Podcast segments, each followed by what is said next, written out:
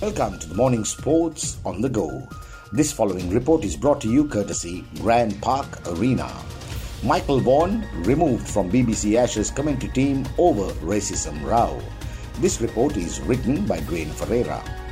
Former England cricket captain Michael Vaughan has been removed from the BBC commentary panel for the Ashes Test series against Australia starting on December 8 in Brisbane following his alleged involvement in making racist remarks against Asian origin players at County Club Yorkshire.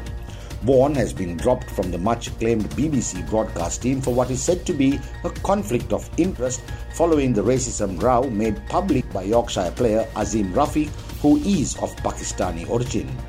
Vaughan is alleged to have told Rafiq and other players of Asian origin that there are too many and we need to do something about it during a county match in 2009.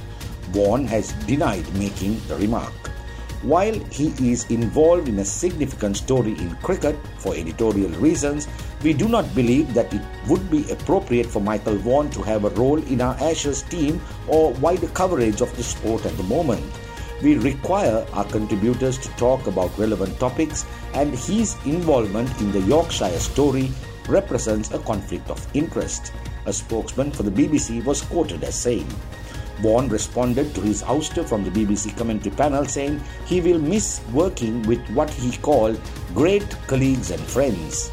The issues faced in cricket are bigger than any individual case, and I want to be part of the solution, listening, educating myself, and helping to make it a more welcoming sport for all, said Vaughan, who has insisted that a false accusation has been made against him by Rafiq and two other players. This is Marlon Dale Ferreira signing off for the morning sports on the go.